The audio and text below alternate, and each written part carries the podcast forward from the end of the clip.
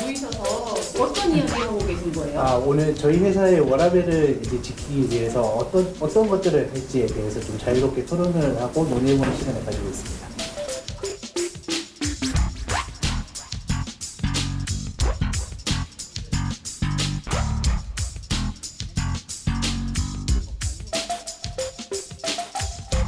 안녕하세요. 저는 박준우라고 하고요.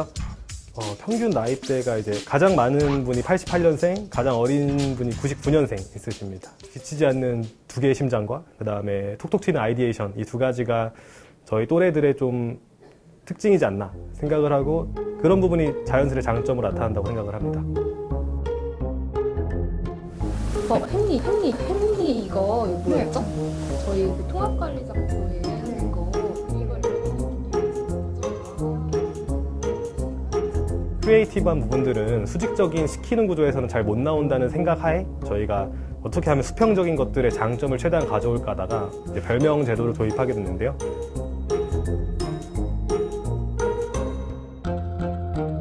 별명을 부르는데 격식이 없어지고 나이 그리고 그 사람의 신분 이런 게 없어지면서 제가 대화하는데 더 편하게 얘기할 수 있고 질문도 편하게 할 수 있는 게 좋은 것 같아요.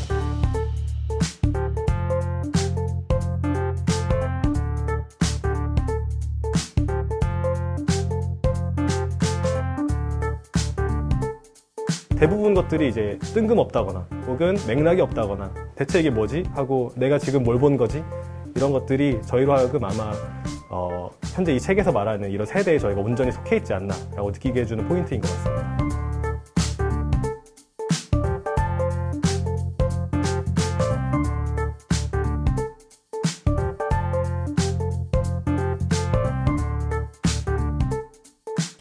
일단 워라밸 보장이 잘 되어 있고요.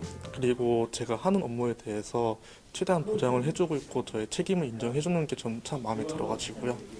남의 회사가 아니라 이제 내 스스로 맡을 수 있으니까 내 회사 내가 잘하면 더 학- 회사가 성장한다는 마음 마인드로 진행을 하고 만약에 뭔가 하고 싶다면 괜찮으니까 어, 하고 싶은 거 다 해도 된다. 그게 병 마실지언정 뭐 재미만 추구할지언정 하고 싶은 대로 다 해도 괜찮은 세상이라고 생각합니다.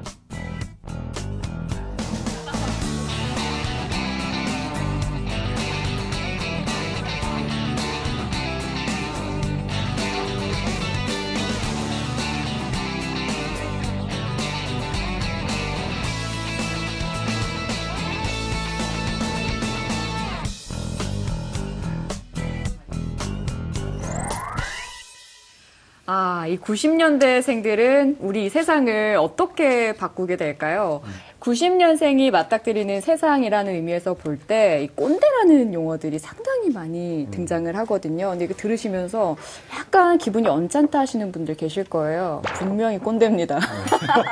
아니면 꼰대가 될 가능성이 아주 농후한 분들이시죠. 일단 작가님께서 꼰대 정의 한번 내려주실까요? 어, 네.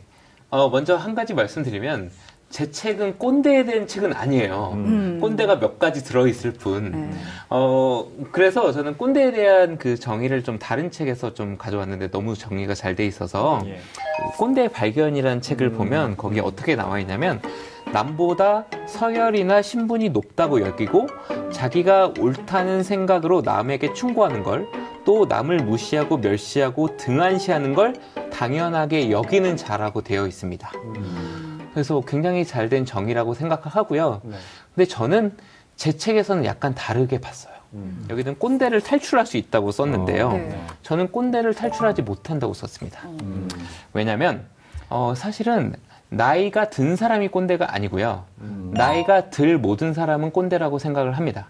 그래서 제 책에는 꼰대 테스트라는 게 있는데 네. 거기가 23개 문항이 있는데 네. 결과를 보시면 하나 이상 나오면 무조건 꼰대라고 말해요. 근데 그게 일부러 제가 그렇게 비과학적으로 설계했는데 왜 그러냐면 하나 이상 나오게 무조건 설계한 거거든요. 그렇죠. 네, 그래서 다른 꼰대 테스트는 달라요. 네. 그러니까 우리는 무조건 꼰대가 꼰대. 된다는 거예요. 근데 이러한 특징이 꼰대가 아니고 사실 나이가 들면 지식의 저주에 걸리고 경험의 저주가 걸리기 때문에 밑에 사람들은 마음에 안 들 수밖에 없는 거죠. 그래서 저희는 모두가 꼰대지만 저는 책에 뭐라 썼냐면 꼰대 벗어나는 건 힘들지만 괴물은 되지 말자고 썼거든요. 그래서 꼰대는 벗어날 수 없어요. 음. 근데 우리가 얘기하는 여기서 꼰대의 설명 뭐냐면 괴물 같은 사람들이에요. 조직에서 암적인 존재들, 사람을 무시하고, 나이로 무시하고, 등한시하고, 경험으로 이제 자기를 깔아뭉개고 이런 거거든요. 그럼 그런 건 사실은 꼰대보다는 괴물로 불려야 된다고 생각을 해요. 그리고 나이가 중요하지 않은 게 이렇게 얘기하시는 분들이 있어요. 꼰대 대 90년대생. 음. 이러면 저는 아니라고 보거든요. 왜냐하면 젊은 꼰대라는 얘기도 나왔듯이 그렇죠. 나이에 상관없이 내가 옳다고 여기고 딴 사람의 얘기를 듣지 않으면 그게 꼰대예요. 음. 전 그렇게 생각하거든요. 그래서 딱한 가지 다른 건 꼰대는 벗어날 수 없다. 음. 근데 적어도 우린 개꼰대만은 되지 말자. 아. 그게 괴물 혹은 개꼰대. 정말 아, 심각한 개꼰대. 사람들만은 안 되고자 노력할 음. 수밖에 없는 거예요. 네. 그래서 전 그렇게 얘기하고 싶습니다. 음. 왜냐면 온라인에서 제 책을 보시고 꼰대 테스트를 해보시고 두 개 이상 나오면 막 화를 내시거든요. 음. 내가 꼰대야? 그러면서 작가 데려와. 뭐 이러시는데 그런 의미는 아니었고 정말 꼰대라는 건 벗어나기 어려운 거지만 음. 저는 이 꼰대라는 것이 너무 진부한 표현이라고 생각을 해요. 음. 그래서 저는 딴 단어를 사- 선택하지 못해서 갖고 오긴 음. 했지만 부득이하게 그럼에도 불구하고 이것은 괴물 같은 사람을 숨기고 있다는 거죠. 아. 모두가 노력해야 되는 포인트라고 생각합니다. 네. 이 책에서 이 꼰대라는 용어를 직장 생활과 관련지어서 또 설명을 하고 있는데요. 몇 가지 유형이 있어요. 어, 이를테면 답정너 유형. 답은 정해져 있으니까 넌 그냥 대답만 해. 라든가 상명하복 유형. 음. 까라면 까라고. 까라. 네. 또 전지전능 유형. 내가 해봐서 아니까 넌 그냥 시키는 대로 해. 라는. 굉장히 지금 김혜지 북마스터가 깊은 자괴감의 어떤 표정을 짓고 있어요. 아, 저 약간 조금씩 해당이 되는 것 아. 같아서 예, 내가 꼰대라니. 후배들에게 한번 물어봐야겠네요. 아, 이러지 마세요. 네. 어떤가요? 이런 꼰대 유형들 이렇게 정리를 해주셨는데요. 가장 싫어하는 걸 답정너 유형이라고 많이 얘기하죠. 그러니까 쉽게 얘기하면 소통을 하고자 하는데 많이 어, 방해를 하는 유형이라고 보실 수 있을 것 같아요. 답정너는 답을 먼저 제시하고 네. 아. 아니면 상명하복. 음. 기존에 있었던 수많은 조직사회 문제점들이었죠. 네. 어, 이런 것들이 굉장히 많은데 요즘 친구들은 이런 거에 대해서 굉장히 극혐을 하거나 어, 극혐. 극혐, 어. 극도로 혐오 그렇지. 하거나 이제 먼저 이제 거기에 대해서 먼저 방어 기제를 가지고 이제 회사를 들어온다고 보시면 될 것 같아요. 음. 그러다 보니까 어떤 얘기만 하면 꼰대 같아요. 음. 이러다 보니까 선배님들 거기서 더 스트레스를 받으시고요. 근데 저는 이제 궁극적으로는 어, 좀 더 소통이 되는 문화로 가는 좋은 방향이라고 생각하고 있습니다. 나는 녹화 내내 지금 마음이 무거워. 아니, 나이랑 상관없대요. 그러니까. 나이들 나이랑 상관없는데 그래도 아이 꼰대일까? 막 이런 걱정이 들고 꼰대까지는 괜찮은데 이러다가 괴물까지 되는 건 아닌가? 막 이런 걱정도 드는데. 그래서 여기서 그냥 넘어갈 수가 없습니다. 직장인 꼰대 체크리스트라는 게 이 책 안에 있거든요. 한번 해보죠. 몇 가지만 가지고 왔어요. 23개의 문항이 있는데 그중에 몇 가지만 우리가 체크를 한번 해볼까요? 네. 먼저 정시 퇴근 제도는 좋은 복지 혜택이다. 낯선 방식으로 일하는 후배에게는 친히 제대로 일하는 법을 알려준다. 내 의견에 반대한 후배에게 화가 난다.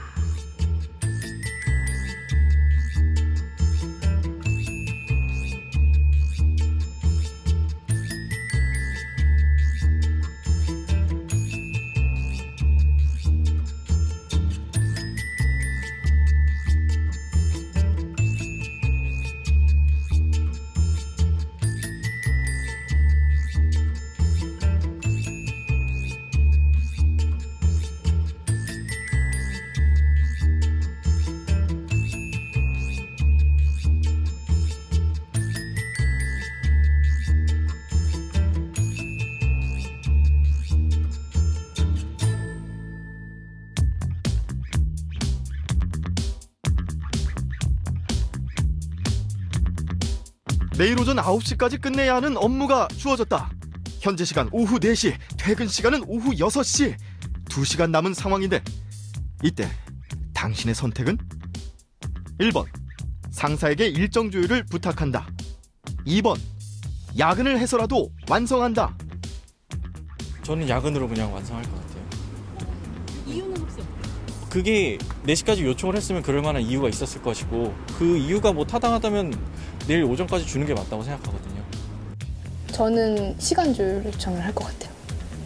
이유는? 어, 왜냐면 완 그러니까 두 시간 내로 해결하지 못할 일이면 이제 추후 양해를 구해서 제가 보다 할 수 있는 방향으로 요청을 하는 게 일을 하는 데 있어서 저한테는 그게 더 도움이 된다고 생각을 하고 그것도 저 하나의 선택이라고 생각을 해요.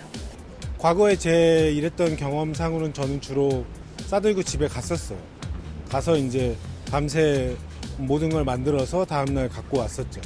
야근을 해야 맞는 거라고 생각을 했었고 그때는 그러고 제 개인 스케줄에 맞춰서 그거를 다 싸들고 가서 집에서 마무리 지어가지고 왔죠.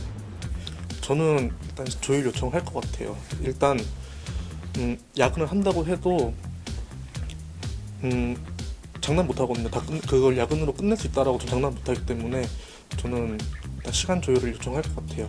네.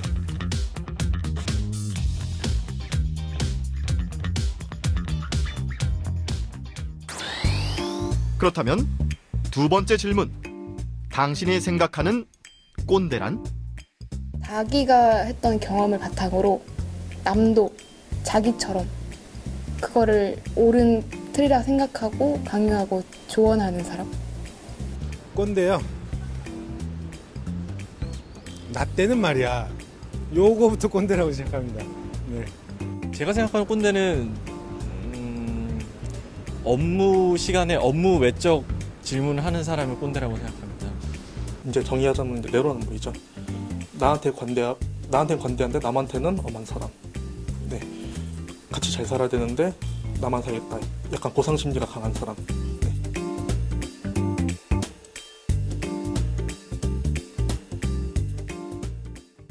오늘 방송 좋았나요? 방송에 대한 응원 이렇게 표현해 주세요. 다운로드하기, 댓글 달기, 구독하기, 하트 주기. 더 좋은 방송을 위해 응원해 주세요. 다운로드하기, 댓글 달기, 구독하기, 하트 주기. 기억하셨죠?